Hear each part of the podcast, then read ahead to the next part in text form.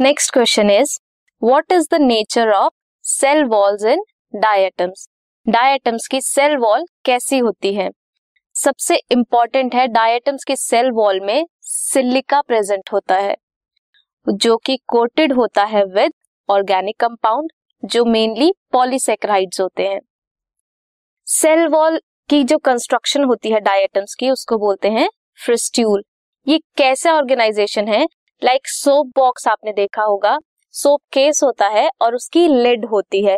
जब ये कवर हो जाता है तो ये उस तरीके का स्ट्रक्चर बनाता है।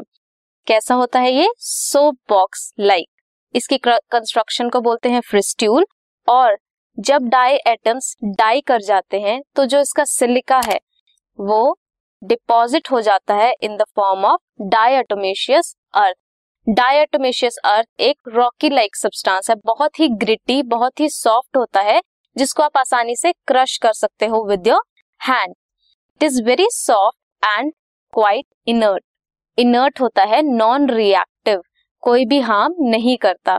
So it is also use in the filtration of oil sugars and many other agriculture industrial purposes also so diatoms की सेल वॉल के बारे में हमने क्या पढ़ा? मेनली ये कंपोज होती है ऑफ़ सिलिका इसकी कंस्ट्रक्शन को बोलते हैं फ्रिस्ट्यूल सोप बॉक्स लाइक होती है और जब डायटम्स डाई कर जाते हैं तो ये डायटमेशियस अर्थ बनाती है, जो बहुत ही इनर्ट और सॉफ्ट होती है। ये यूज़ होता है इंडस्ट्रियल पर्पसेस में ऑयल की फिल्ट्रेशन में एंड शुगर की फिल्ट्रेशन में।